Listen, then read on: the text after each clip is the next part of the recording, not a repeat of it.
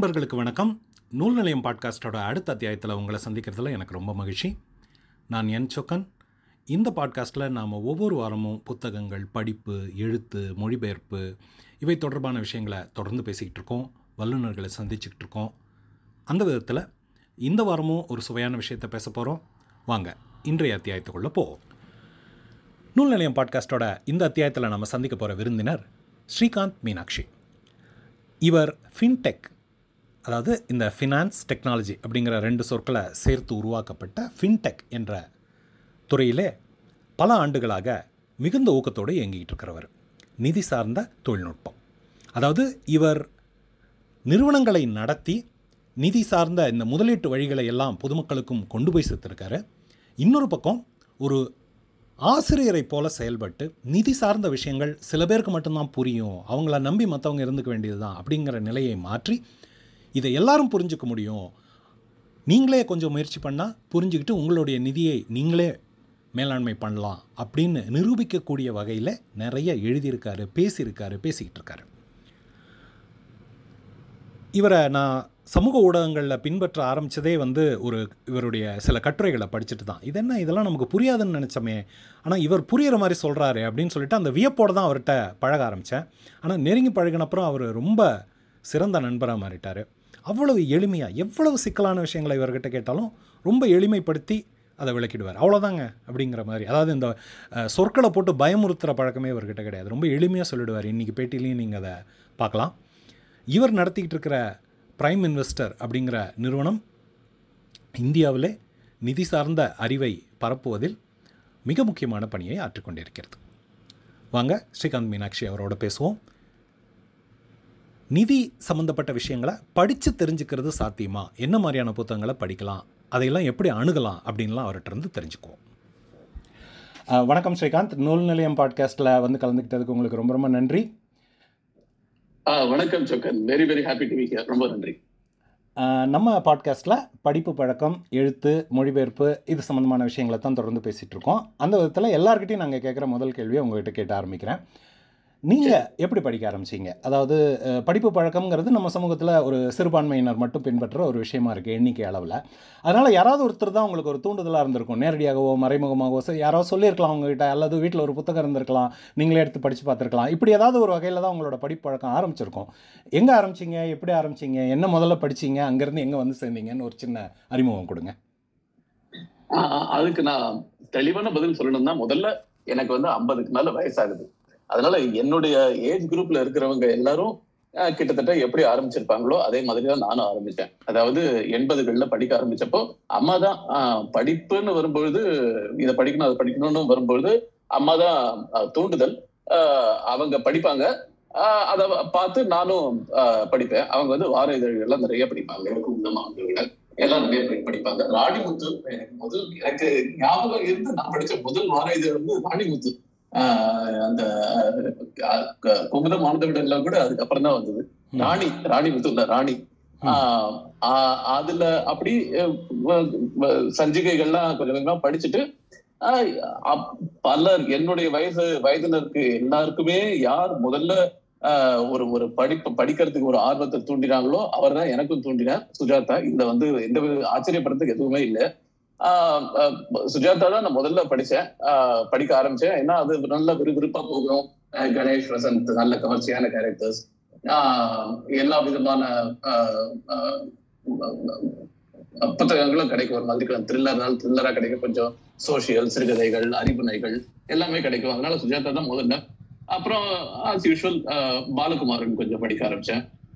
அதுக்கப்புறம் ஒரு ஒரு சம்மர் வெக்கேஷன்ல இந்த ஒரு நிகழ்ச்சி மட்டும் சொல்லிடுறேன். ஒரு சம்மர் வெக்கேஷன்ல எனக்கு ஞாபகம் இருக்கு. எப்ப பாரு அப்பெல்லாம் உங்களுக்கு தெரிஞ்சிருக்காது. சம்மர் வெக்கேஷன்னா படு போர் அடிக்கும் எஸ்பெஷலி வீட்டுல உட்காந்துருக்காச்சு அப்போ வந்து இப்பெல்லாம் பசங்களுக்கு போரே அடிக்கிறது இல்ல. அப்பெல்லாம் ரொம்ப ரொம்ப போர் அடிக்கும். அப்போ வந்து ரொம்ப நச்சு பண்ணி கேட்டப்போ எங்க அப்பா எனக்கு ஏதோ அஞ்சு ரூபாயோ ஆறு ரூபாயோ ஏதோ கொடுத்து ஹிகன் பாதம்ஸ் போய் புக் வாங்கிக்கோ அப்படின்னாரு. எங்க அப்பா வந்து ரொம்ப conservative strict person you can understand what I'm saying so நான் போய் அவர் அவர் திட்டக்கூடாத புக்கா வாங்கணும் அப்படின்ட்டு ஹிகன் பாதம்ஸ் போய் ரெண்டு புக் வாங்கினேன். ம் அந்த ரெண்டு புக்கு அந்த ரெண்டு புக்கோட ஆத்தர் பத்தி எனக்கு ஒண்ணுமே தெரியாது. அந்த டைட்டிலுக்காக மட்டும் வாங்கினேன். என்னுடைய அதிர்ஷ்டம் என்னுடைய அதிர்ஷ்டம் என்னன்னு பாத்தீங்கன்னா நான் வாங்கின ஒரு புக் வந்து அக்பர் சாஸ்திரி அப்படின்ட்டு தி ஜானகிராமனோட சிறுகதை தொகுப்பு. அதுல வந்து சாஸ்திரின்னு பேர் இருந்தது அப்பா பார்த்தனா திட்டமாட்டா அப்படிங்கிற மாதிரி வாங்கினேன். ரெண்டாவது புக் வந்து ஜெயகாந்தன் எழுதினது ஆனா அந்த புக்கோட பேர் வந்து பிரம்மோபதேசம். இதையும் பையன் வந்து பிரம்மோபதேசம் ஏதோ புக்கு படிக்கிறான் அப்படின்னு திட்டமாட்டாங்கிறதுனால வாங்கினேன். சோ இப்படியா தான் என்னுடைய வாசிக்க அனுபவம்ங்கிறது வந்து ஒரு மாதிரி ஃபிட்ஸ் அண்ட் ஸ்டார்ட்ஸ்ல ஆரம்பிச்சது. அதுக்கப்புறம் வீட்டுல நிறைய இங்கிலீஷ் புக் எல்லாம் இருந்தது. அப்பப்போ ஸ்கூல்ல லைப்ரரியில அப்படின்னு வாங்கி காலேஜ் எல்லாம் போக போக லைப்ரரி எல்லாம் படிக்க ஆரம்பிச்சு ஆரம்பிச்சு அப்படியே படிப்பு ஆர்வம்ங்கிறது வந்து இங்கே தான் வந்தது. அது ஒரு பழக்கமா மாறி அது வந்து முதிர்ச்சி அடைஞ்சது வந்து காலேஜ் அதுக்கப்புறம் தான் நீங்கள் வரிசையாக சொன்ன எல்லா எக்ஸாம்பிளுமே ஃபிக்ஷன் புனைகதை எக்ஸாம்பிள்ஸாக இருக்கு. அங்கேருந்து நான் ஃபிக்ஷன் ரீடிங்க்கு எப்படி வந்தீங்க? அல்லது ஏன் வந்தீங்க? நான் ஃபிக்ஷன் ரீடிங்கிறது வந்து நான் சுஜாதா கிட்டயே அது அது உங்களுக்கு கிடைச்சிருக்கும்னு நினைக்கிறேன். ஆமா. அங்கேருந்து ஒரு டேஸ்ட் கிடைச்சிருக்கும். ஓரளவுக்கு ஓரளவுக்கு அவருடைய இந்த அஹ், கடையாளி கிடைச்சிக்கிட்டு அதெல்லாம் அதெல்லாம் படிச்சிருக்கேன். அதெல்லாம் ஓரளவுக்கு நான் கண்டிப்பா அதெல்லாம் நான் ஃபிக்ஷன் தான். அதுல ச- இதுல எல்லாம் கூட அந்த வார இதழ்கள் எல்லாம் கூட அவருடைய ஏன் எனக்கு எப்படி இதெல்லாம் படிச்சு ஒரு மாதிரி ஐ மீன் ஃபிக்ஷன்ங்கிறது வந்து ஒரு ஆர்வம் ஒரு பொழுதுபோக்கு அப்படிங்கிற மாதிரி அந்த ஃபிக்ஷன்ல இருக்கிற அட்ராக்ஷன் வந்து தவிர்க்க முடியாது. நான் ஃபிக்ஷனுக்கு எப்போ வந்தேன்னா கொஞ்சம் லேட்டா தான் வந்தேன். கண்டிப்பா லேட்டா தான் வந்தேன். எப்போ காலேஜ் டேஸ்ல தான் நான் ஃபிக்ஷனுக்கு வந்தேன். ஏன்னா காலேஜ் டேஸ்ல தான் ஒரு ஒரு நல்ல லைப்ரரிங்கிறது வந்து அறிமுகமாச்சு. நான் படிச்ச காலேஜ் வந்து பெங்களூர்ல. அந்த பெங்களூர்ல இருந்த காலேஜ்ல வந்து ரொம்ப அருமையான லைப்ரரி இருந்தது. அந்த லைப்ரரியில எனக்கு ஞாபகம் இருக்கிற முதல் புக் வந்து நான் ஃபிக்ஷன் புக் வந்து அஹ் இது ஒரு நல்ல புக் இப்ப கூட படிக்கிறதுக்கு உகந்த book power of positive thinking Norman Vincent Peale எழுதின புக் அது வந்து அந்த லைப்ரரியில இருந்தது. என்னுடைய நண்பர்கள்லாம் கொஞ்சம் பரிந்துரை பண்ணாங்க. அதை எடுத்து படிக்க ஆரம்பிச்சு ரொம்ப அற்புதமா இருந்தது அந்த புக்கு ம். இட் இஸ் வெரி ஒரு கொஞ்சம் கொஞ்சம் கொஞ்சம் மத சார்புடையதா இருக்கும் அந்த புக்கு இருந்தாலும் கூட அதெல்லாம் பத்தி எல்லாம் பொருட்படுத்தலாம் இல்ல. அது ரொம்ப ஊக்கு ஊக்குவிக்கும் தன்மை கொண்டுதான் ஒரு நல்ல உணர்ச்சி உத்வேகம் கொடுக்கக்கூடிய ஒரு புத்தகமா இருந்தது. அதுலதான் என்னுடைய கொஞ்சம் நான் ஃபிக்ஷன் பத்தி கொஞ்சம் செல்ஃப் இம்ப்ரூவ்மெண்ட் பத்தி I I want light you அப்ப வந்து அஹ், இது வந்து ஒரு நைன்டீன் மிட் எயிட்டிஸ் சமயம். அப்பதான் ட்ரம்ப் எழுதின art of a deal book வந்தது. ம் அந்த art of a deal book வந்து லைப்ரரியில இருந்தது. எனக்கு டொனால்ட் ட்ரம்ப்னா யாருன்னே தெரியாது. ம் இருந்தாலும் ஆர்ட் ஆஃப் டீல் வந்து அந்த புக் பாக்குறதுக்கு அவ்வளவு கவர்ச்சியா இருந்தது. அந்த அந்த பிளர்ப்ஸ் எல்லாம் அவ்வளவு நல்லா இருந்தது. அதை எடுத்து அப்ப படிச்சிருக்கேன். மிட் எயிட்டிஸ்லி இப்ப படிச்சா கூட திருப்பி வருது எனக்கு. ஏன்னா அது ஆக்சுவலி ட்ரம்ப்பே எழுதல. அவ யாரோ ஒருத்தர் வந்து ட்ரம்ப்பை பத்தி எழுதுனதா சொல்லி எழுதிட்டு போன புக்குங்கிறது வந்து இப்பதான் நமக்கு தெரியுது. பட் இருந்தாலும் அந்த புக் வந்து ரொம்ப ரொம்ப பவர்ஃபுல்லா இருந்தது படிக்கிறதுக்கு. ரொம்ப இன்ட்ரெஸ்டிங்கா இருந்தது. அது ஒரு பெரிய மெகா பெஸ்ட்லங்கிறதெல்லாம் அப்பதான் தெரிய வந்தது. இப்படிதான் நான் ஃபிக்ஷன் பத்தியும் இந்த மாதிரி ஒரு லைப்ரரியில இருந்து கொஞ்சம் கொஞ்சமா எடுத்து படிக்க ஆரம்பிச்சுதான் வளர்த்துட்ட விஷயம். நீங்கள் லைப்ரரின்னு சொன்ன உடனே எனக்கு ஞாபகத்துக்கு வருது. இந்த நம்ம கல்லூரி நூலகங்களுடைய பங்கு வந்து ரொம்ப ரொம்ப முக்கியமானது. அதாவது படிக்கிற ஆர்வத்தோட இருக்கிறவங்களுக்கு. எங்கள் காலேஜில் நான் வெக்கத்தோட ஒத்துக்கிற ஒரு விஷயம் என்னென்னா எங்கள் காலேஜில் இருக்கிற லைப்ரரிக்குள்ளே நான் ஒரு நாள் கூட போனது கிடையாது. இத்தனைக்கும் எனக்கு ரீடிங் ஹேபிட் இருந்தது. ஆனால் அது முழுக்க முழுக்க தமிழ் புத்தகங்களில் இருந்ததுனால அப்போ வந்து ஆங்கில புத்தகங்களில் நான் நாவல்ஸ்லாம் படிக்க ஆரம்பிச்சிருந்தேன். ஆனால் நான் காலேஜில் படிக்கும்போது நான் ஃபிக்ஷன்லாம் படிக்கிற அந்த ஒரு இது வரலை. காலேஜ் புத்தகங்கள் எல்லாமே பெரும்பாலும் பாட புத்தகங்கள் வாங்கிடுவோம். அதுவே தடி தடியாக பெருசாக இருக்கும். அதுக்கு மேலே நூலகத்தில் போய் ரெஃபரன்ஸ் எல்லாம் பார்த்து படிக்கிற அளவுக்கு எனக்கு வந்து ஆர்வம் இருக்கல. அதனால் அந்த லைப்ரரிக்குள்ளே நான் போனதே கிடையாது. இப்போ யோசிச்சா எவ்வளோ மிஸ் பண்ணியிருக்கேன் அப்படின்னு தோன்றுறது இல்ல இல்ல. எனக்கு வந்து லைப்ரரி நான் வந்து ரொம்ப எனக்கு ஒரு விசிராந்தியான இடம். நான் போய் உள்ள உட்கார்ந்து படிப்பேன் புக் எடுத்துட்டு வந்து படிப்பேன். எனக்கு லைப்ரரி எல்லாம் ஒரு ரொம்ப பிடிச்ச இடமாவும் it was it has been a great source of knowledge and inspiration for me கண்டிப்பாக சரி.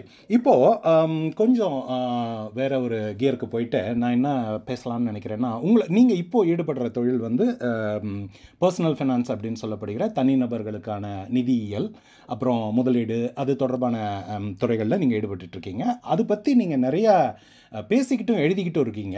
அது அதில் ஒரு விஷயத்தில் உங்ககிட்ட ஒரு குற்றச்சாட்டை சொல்லிடுறேன் நான். நீங்கள் எழுதுறத.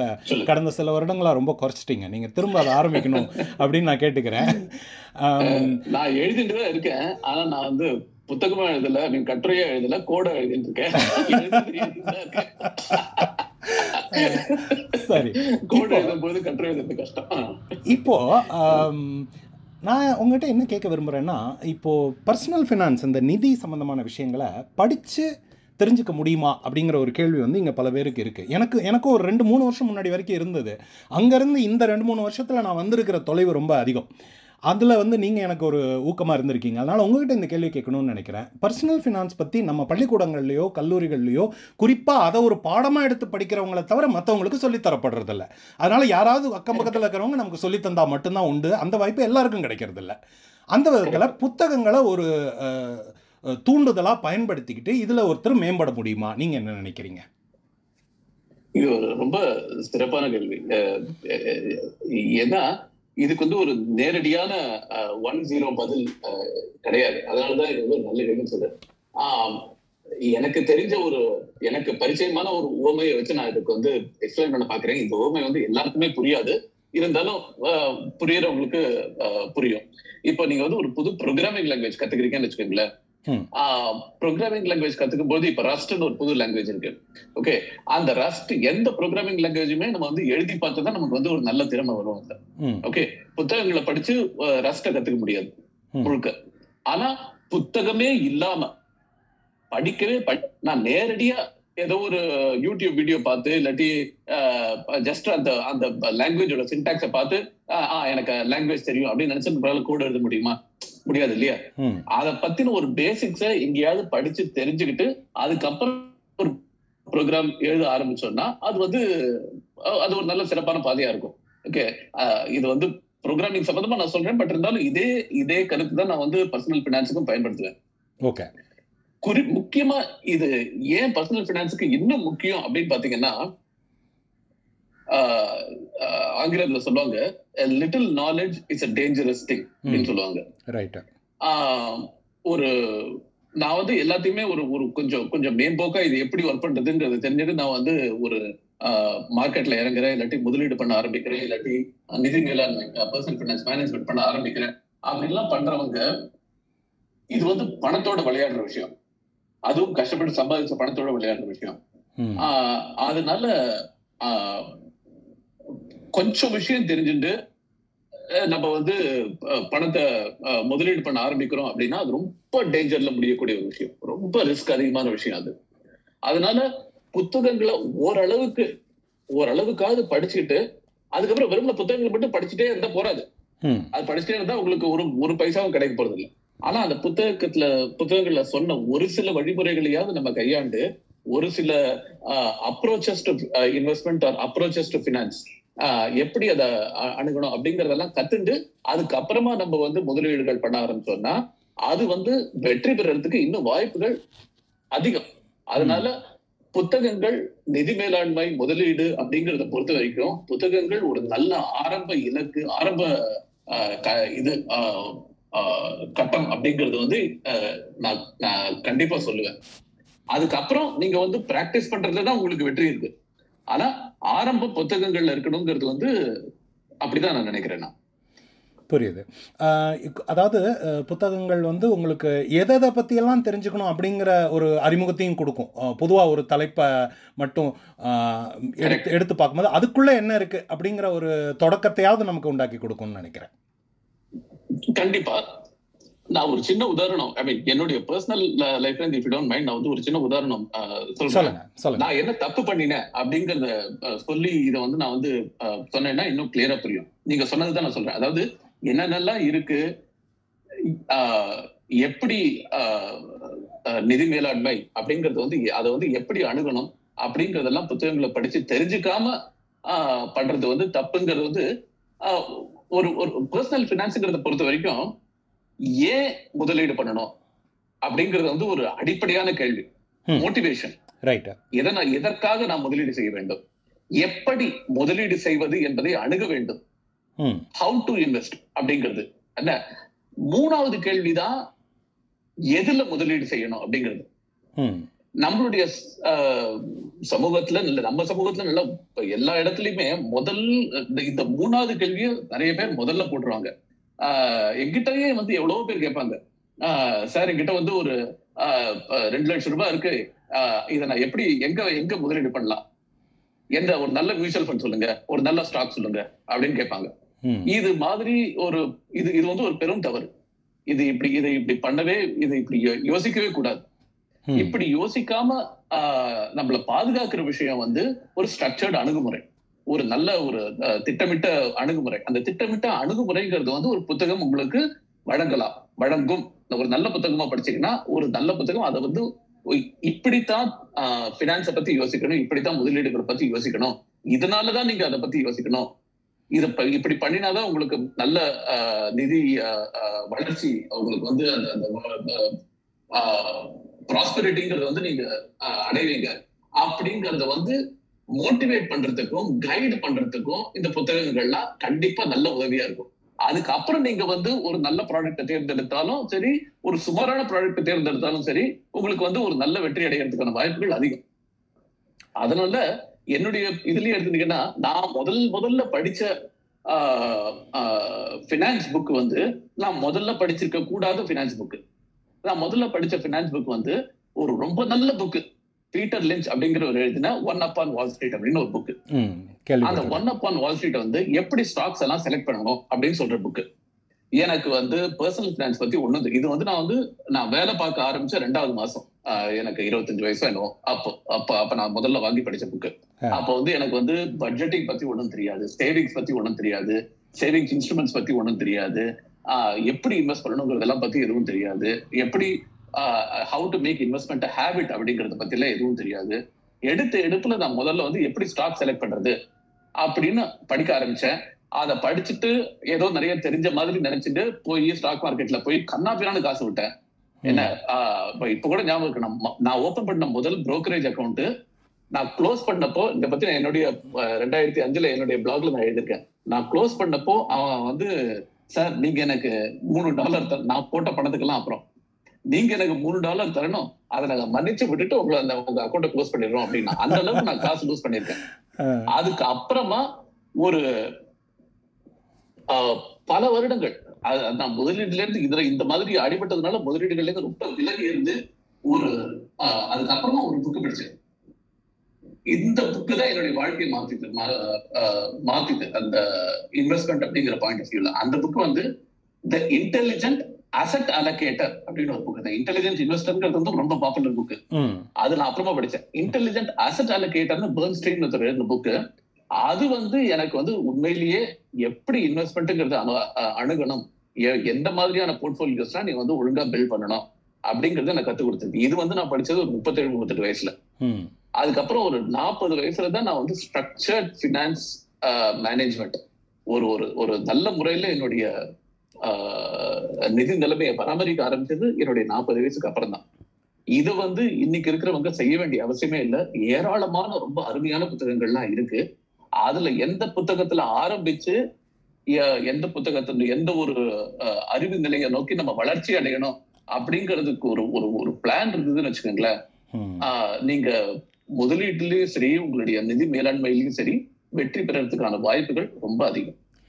நீங்கள் இதை பற்றி சொல்லிட்டு இருந்தபோது எனக்கு தோணுன அதே யோசனையில் தான் நீங்கள் வந்து முடிச்சிருக்கீங்க. அதாவது இப்போது என்ன பண்ணுறாங்கன்னா சில பெரிய ஆத்தர்ஸோட புக்ஸ் எல்லாம் நீங்கள் இப்போ ஃபார் எக்ஸாம்பிள் நீங்கள் மார்க் ட்வைன் படிக்கணும்னு நினைக்கிறீங்கன்னு வச்சுக்கோங்களேன். அவங்க என்ன பண்ணுறாங்க தெர் ஆர் ஆர்டிகல்ஸ் அவங்க அதில் என்ன விளக்குறாங்கன்னா மார்க் ட்வைன் புக்ஸை நீங்கள் படிக்கணும்னு நினைக்கிறீங்கன்னா எங்கே படிக்கலாம் முதல்ல? முதல்ல எதை. படிக்கிறது நல்லது? அங்கேருந்து எங்கே போகலாம் அங்கேருந்து எங்கே போகலாம் எப்படி வந்து அவருடைய அவருடைய அந்த ஃபுல் பாடி ஆஃப் ஒர்க்கை அந்த பிரம்மாண்டத்தை அது படிப்படியாக நீங்கள் அவரோட முதல் புக்கை முதல்ல படிக்கணும்னு அவசியம் கிடையாது. வேற ஏதோ ஒரு புக்கை அவங்க சஜஸ்ட் பண்ணுறாங்க அவங்க படித்தவங்க அவங்களுடைய புரிந்து கொள்ளலின் அடிப்படையில் இங்கே ஆரம்பிங்க அங்கேருந்து இங்கே போங்க அங்கேருந்து அங்கே போங்க அப்படிங்கிற மாதிரியான ஒரு பாத்தை வந்து கொடுக்குறாங்க. இப்போ என்கிட்டயும் சில பேர் நான் வந்து பழந்தமிழ் பாடல்களை படிக்க ஆரம்பிக்கணும் அப்படின்னு நினைக்கிறேன். எங்கே ஆரம்பிக்கலாம் அப்படின்னு கேட்டால் நான் வந்து அவங்களுக்கு ஔவையார்லேருந்து ஆரம்பிங்க அப்படின்னு சொல்லுவேன். இந்த இந்த இல்ல இல்ல. நீங்க உங்க குறுந்தொகை நெடுதல் வாடகை ஆமா. சொல்ல மாட்டீங்க. அவங்க அதாவது ஒரு ஒரு ஒரு ஒரு ஆர்டர் இங்கே இங்கே வந்து நான் ஔவையாரில் ஆரம்பிங்கன்னு சொல்கிறதுக்கு காரணம் ஔவையார் கிட்டத்தட்ட நமக்கு நெருக்கமானவங்க. நம்ம மொழி. கிட்டத்தட்ட நம்ம மொழி. ம். ஆனால் நம்ம மொழி கிடையாது. நம்ம பழந்தமிழ் படிக்கிறோங்கிற உணர்வு இருக்கணும்னா எளிதாக கண்ணதாசன் சொல்லிட்டு போயிடலாம். கண்ணதாசன் இந்த ரெண்டுக்கும் அழகான பேலன்ஸ் கொடுத்தவர். அவருடைய கவிதையில். பழந்தமிழ் உணர்வும் இருக்கும். புது இன்றைக்கு நாம் புது கவிதைன்னு சொல்கிற அந்த உணர்வும் இருக்கும். ஆனால் அவர் படிக்கும்போது நம்ம பழந்தமிழ் படிக்கிறோம் ஆரம்பிக்கிறோங்கிற உணர்வு வந்து ஏற்படாது. ஆனால் அவையார் கொஞ்சம் விலகி இருக்கிற ஒரு காலகட்டங்கிறதுனால அங்கே ஆரம்பிங்கன்னு சொல்லுவேன். அந்த எடுத்துக்காட்டை எதுக்கு சொன்னேன்னா இதை போல் பர்சனல் ஃபினான்ஸ்லையும் இங்கேருந்து ஆரம்பித்து இங்கே போகலாம் அப்படிங்கிற மாதிரியான ஒரு புரிந்து கொள்ளல் இருந்தால் தப்பான புத்தகத்தை முதல்ல படிச்சுட்டு அது மூலமாக நிறையா தவறான எக்ஸ்பெரிமெண்ட்ஸ் பண்ணிடாமல் இருக்கலாம். அந்த அதை. அதான் நான் பண்ணேன். அதான் கரெக்ட் ரொம்ப சொல்லிட்டு நீங்க சொன்னது நான் சொன்னது அப்படியே கச்சிதமா சொல்லிட்டீங்க நீங்க கரெக்ட் சரி இப்போ ஆம், மறுபடி என்ன ப்ராடக்ட்ஸில் இன்வெஸ்ட் பண்ணுறதுன்னு உங்ககிட்ட கேட்குறது தப்பு. அதனால் என்ன புத்தகங்களை படிக்கலாம் அப்படின்னு நான் உங்ககிட்ட கேட்க போகிறதில்ல படிக்க ஆரம்பிக்கிற ஒருத்தர் என்ன மாதிரி ஆர்டரில் போகலாம் அப்படிங்கிறத ஒரு சில புத்தகங்களை எடுத்துக்காட்டாக வச்சு நீங்கள் விளக்குனீங்கன்னா அது இனிமே தான் இப்போ நான் நான் உங்ககிட்ட முன்னாடி சொன்ன மாதிரி ஒரு ரெண்டு மூணு வருஷம் முன்னாடி வரைக்கும் நான் பர்சனல் ஃபினான்ஸ் பற்றி எதுவுமே படித்தது கிடையாது. எனக்கு புரியாதுன்னு நான் உறுதியாக நினச்சிட்டு இருந்தேன் அந்த தலைப்பு. எனக்கு அது. புரியுங்கிற நம்பிக்கை எனக்கு வர்றதுக்கு காரணம் என்னன்னா என்னுடைய மகள் வந்து காமர்ஸ் படிக்க ஆரம்பிச்சா. அப்போ அவள் படிக்கும்போது அவ சில விஷயங்களை சொல்ல போய் அதில் இதெல்லாம் நமக்கு புரியுதே புரியாதுன்னு இவ்வளோ நாளாக நினச்சிட்டு இருந்தோமே அப்படிங்கிற மாதிரியான ஒரு எண்ணத்தோட நான் அந்த புத்தகங்களை படிக்க ஆரம்பித்தேன் அப்படி ஒருத்தர் இன்னைக்கு ஆரம்பிக்கணும் அப்படின்னா எங்கேருந்து ஆரம்பிக்கலாம் எப்படி போகலாம் அப்படிங்கிறத கொஞ்சம் சொல்லுங்கள் அதாவது நான் எப்படி இதை பாக்குறேன் அப்படின்னா ஒரு இதை. பத்தி ஒரு புக்குமே ஸ்டார்ட் வித் வை அப்படின்ட்டு ஒரு ஒரு வந்து ஸ்டார்ட் அப்ஸ்க்கெல்லாம் எப்படி ஒரு ஐடியா பத்தி யோசிக்கணும்னு ஒரு ஒரு ஒரு புத்தகம் இருக்கு. இதை பத்தி நான் அப்படிதான் சொல்றேன். ஸ்டார்ட் வித் வை ஏன் அப்படிங்கிற கேள்வி வச்சு முதல்ல ஆரம்பிங்க. அ- இந்த ஏங்கிற கேள்விக்கான பதில் உங்க மனசுல ஆழமா பதிஞ்சுதுன்னு வச்சுக்கோங்களேன். அது வந்து உங்களை வாழ்நாள் முழுக்க முதலீடு பண்ணுறதுக்கான மோட்டிவேஷன் கொடுத்துக்கிட்டே இருக்கும். ஏன் முதலீடு பண்ண வேண்டும்? ஏன் நிதி மேலாண்மை பண்ண வேண்டும்? ஏன் பர்சனல் பினான்ஸ் வந்து ஜாக்கிரதையா ஹேண்டில் பண்ணணும்? எதுல எவ்வளவு ரிஸ்க் எடுக்கலாம்? எங்க ரிஸ்க் எடுக்கலாம்? அப்படிங்கிறது வந்து இந்த ஏன் ஏன் இதெல்லாம் கரெக்டா பண்ணணும்? அப்படிங்கிற ஒரு ஒரு ஒரு ஒரு ஒரு தொடக்க புள்ளியில இருந்து நம்ம ஆரம்பிச்சோம்னா அது வந்து வாழ்நாள் முழுக்க நமக்கு வந்து எந்த மார்க்கெட்டா இருந்தாலும் சரி என்ன ப்ராடக்ட் புது ப்ராடக்ட் பழைய ப்ராடக்ட் எப்படி வந்து போனாலும் சரி உங்களை வந்து கண்டினியூஸா மோட்டிவேட் பண்ணிட்டே இருக்கும். அதனால நான் வந்து இந்த விஷயத்துல ஒரு ரெண்டு புத்தகங்கள் பரிந்துரை பண்றேன். ஒண்ணு வந்து இந்தியன் ஆத்தர் இன்னொன்னு வந்து அமெரிக்கன் ஆத்தர். இந்த ரெண்டு புத்தகமுமே புத்தகங்களுமே நல்ல புத்தகங்கள் தான். ஆஹ் இதுல உங்களுக்கு எது கன்வீனியன்ட்டோ அதுல இருந்து ஆரம்பிக்கலாம்.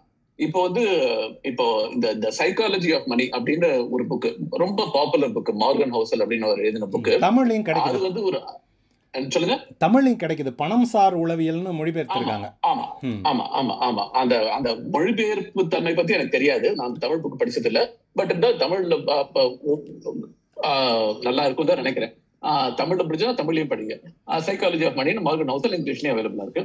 சோ அந்த புக் வந்து உங்களுக்கு வந்து பணத்தை பத்தி நாம எப்படி யோசிக்கிறோம்? எப்படி யோசிக்கணும்?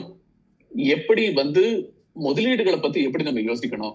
காலம் பணம் காலம் ரிஸ்க் இந்த மூணும் எப்படி நம்ம வந்து பேலன்ஸ் பண்ணி நம்ம வந்து நம்ம வாழ்க்கைய முன்னகர்த்தி செல்லணும். அதாவது நம்மளுடைய பினான்சியல் லைஃப முன்னகர்த்தி செல்லணும். அப்படிங்கிறதுக்கெல்லாம் ரொம்ப அருமையா எழுதப்பட்ட புக்கு இது வந்து ஒரு மஸ்ட் ரீட் தமிழ்லயோ இங்கிலீஷ்லயோ இது வந்து ஒரு மஸ்ட் மார்க்கன் மார்கன் ஹவுஸ்ல ஒரு நல்ல பாட்காஸ்டும் வச்சிருக்க அந்த பாட்காஸ்டையும் நீங்க கேட்கலாம். அதுவும் ஒரு ஒரு நல்ல வார வாரம் ஒரு ஒரு எபிசோட் இல்ல பத்து நாளைக்கு ஒரு எபிசோட் போடுற அதுவும் ஒரு நல்ல லிஸ்னிங் ஒரு 15 டுவெண்ட்டி மினிட்ஸ் தான் ஒரு எபிசோட் அதுவும் ஒரு நல்ல லிஸ்னிங் இது வந்து இது வந்து இந்தியன் ஃபினான்ஸ் சிஸ்டம் பத்தி இல்ல. இருந்தாலும் பொதுவா பணம் சார்ந்த விஷயங்கள் சைக்காலஜி ஆஃப் மணி நம்ம வந்து உளவியல் ரீதியா எப்படி நம்ம பணத்தை அணுகுறோம் எப்படி அணுகணும் அப்படிங்கறத பத்தி நம்ம புத்தகம்.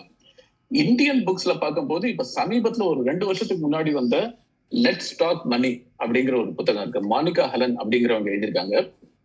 அந்த புக்கை வந்து நான் ஒரு ஒரு ஒரு நல்ல புத்தகமா பரிந்துரை பண்ணுவேன். அது கொஞ்சம் சின்ன புக்கு தான்.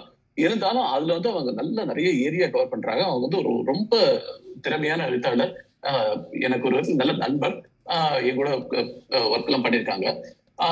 அவங்க வந்து ரொம்ப ஒரு ஒரு ஒரு காம்ப்ளிகேட்டட் விஷயத்த சிம்பிளா சொல்றதுக்கு ஒரு தேர்ந்த வல்லுனர் அவங்க. அதனால இந்த இந்த புத்தகத்துல வந்து எப்படி பைசாவை நம்ம வந்து நமக்கு வர சம்பளத்தை எப்படி ஹேண்டில் பண்ணணும் அப்படிங்கறதுல இருந்து ஆரம்பிச்சு ஆஹ், இந்த எப்படி சேமிக்கணும் எப்படி அதை முதலீடு பண்றத பத்தி யோசிக்கணும் எப்படி எதுலெல்லாம் முதலீடு பண்ணலாம் எந்த முதலீட்டை பத்தி எப்படி யோசிக்கணும் ஸ்டாக் மார்க்கெட்டை பத்தி எப்படி யோசிக்கணும் ஒரு ஒரு பிக்சட் டெபாசிட்டை பத்தி எப்படி யோசிக்கணும் பேங்கை பத்தி எப்படி யோசிக்கணும் அப்படிங்கிற மாதிரி ஒரு நல்ல பரந்த ஏரியாவை வந்து ஒரு பேசிக் லெவல்ல கவர் பண்றாங்க.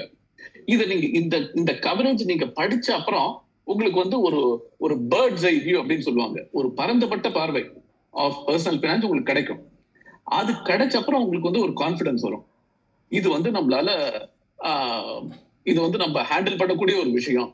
இது வந்து நம்மளால கான்பிடென்டா நம்மளால பண்ண முடியும். அப்படிங்கிற ஒரு உணர்வு உங்களுக்கு வரும். அந்த உணர்வும் வரும். அதே சமயத்துல ஏன் இதை பண்ணணும் அப்படிங்கிற ஒரு உணர்வும் வரும். அதாவது உதாரணத்துக்கு ஈக்விட்டி மார்க்கெட்ல போட்டீங்கன்னா லாங் டேர்ம் இன்வெஸ்ட்மெண்ட் அப்படின்னு பார்க்கும்போது ஒரு பத்து வருஷ காலம் அப்படின்னு பார்க்கும்போது ஈக்விட்டி மார்க்கெட் உங்களுக்கு பன்னெண்டு பர்சன்ட் ரிட்டர்ன் கொடுக்கும். அது வந்து போஸ்ட் டாக்ஸ்ன்னு பார்த்தா கூட வந்து பதினொன்றரை பத்த பதினொன்று பதினோரு பர்சன்ட் கொஞ்சம் அதிகமாவே ரிட்டர்ன் கொடுக்கும். ஆனா நீங்க வந்து பிக்சட் டெபாசிட் கோல்டு அதெல்லாம் போட்டீங்கன்னா உங்களுக்கு வந்து ஒரு எட்டு ஒன்பது பர்சன்ட்டுக்கு மேல ரிட்டர்ன் கிடைக்காது. இந்த எட்டு ஒன்பது பர்சன்ட் ரிட்டர்னுக்கும் பதினோரு பர்சன்ட் ரிட்டர்னுக்கும் என்ன வித்தியாசம்? ஒரு பத்து வருஷ காலத்துல பாத்தீங்கன்னா இதுல இருந்து வர பணமோ அதுல இருந்து வர பணமோ எவ்வளவு வித்தியாசப்படும் அதனால எதனால நீங்க ஈக்விட்டில பணம் போடணும்? எப்படி போடணும்? இப்படிங்கிற மாதிரியான ஒரு ஒரு பார்வையை உங்களுக்கு கொடுக்கும். இப்படி இப்படிங்கிற மாதிரியான ஒரு ஒரு ஒரு ஒரு கிளாரிட்டி உங்களுக்கு கொடுக்கும். அந்த கிளாரிட்டி அந்த பார்வை உங்களுக்கு இருந்ததுன்னா நீங்க வந்து தொடர்ந்து மோட்டிவேட்டடா இருப்பீங்க. இதுல வந்து இப்படி இந்த இப்ப நாம செல்ற நாம போற பாதை வந்து ஒரு ஒரு வளர்ச்சிக்கும் வளமைக்கும் நம்மள இட்டு செல்ற பாதை அப்படிங்கிற ஒரு கான்பிடன்ஸ் உங்களுக்கு இருக்கும். அந்த கான்பிடன்ஸே will keep you going through the distance அதனால இந்த ரெண்டு புத்தகங்கள் psychology of money let's talk money ரெண்டு புத்தகத்தையும் நான் வந்து ஒரு ஒரு முதற்கட்ட முதலீட்டாளர்களுக்கு கண்டிப்பா பரிந்துரை பண்ணுவேன். நீங்க வந்து ஏற்கனவே இன்வெஸ்ட் பண்ணிட்டு இருந்தா கூட இப்போ இந்த புக்கை படி இந்த புக்கை இந்த ரெண்டு புக்கையும் படிக்கிறது வந்து உங்களுக்கு நல்லதா தான் இருக்கும். ஏன்னா இதுல சொல்ற சில விஷயங்கள் சொல்ல சுட்டி காட்டுற சில ரிஸ்க் எல்லாம் நீங்க எடுக்காம அட்லீஸ்ட் இனிமே எடுக்காம தவிர்க்கிறதுக்கு இது வந்து உதவியா இருக்கும். இதே மானிகா ஹரன் வந்து லெட்ஸ் டாக் மியூச்சுவல் ஃபண்ட்ஸ்னு புதுசா ஒரு புக் எழுதியிருக்காங்க. அதை நான் இன்னும் படிக்கல பட் ஒரு நம்பிக்கையிலேயும் அந்த புக்கையும் நீங்க படிக்கலாம் அப்படின்னு சொல்லுவேன். ஏன்னா அவங்க நல்ல எழுத்தாளர். மியூச்சுவல் ஃபண்ட்ஸ் பத்தி ரொம்ப அதிக அஹ், ஒரு அஹ், இதோட எக்ஸ்பீரியன்ஸ் உள்ளவங்க. அதனால அந்த புக்கு நல்லா தான் இருக்கும்னு நான் நினைக்கிறேன். கண்டிப்பாக ஸ்ரீகாந்த். ரொம்ப நன்றி. ரெண்டுமே ரொம்ப நல்ல பரிந்துரைகள்.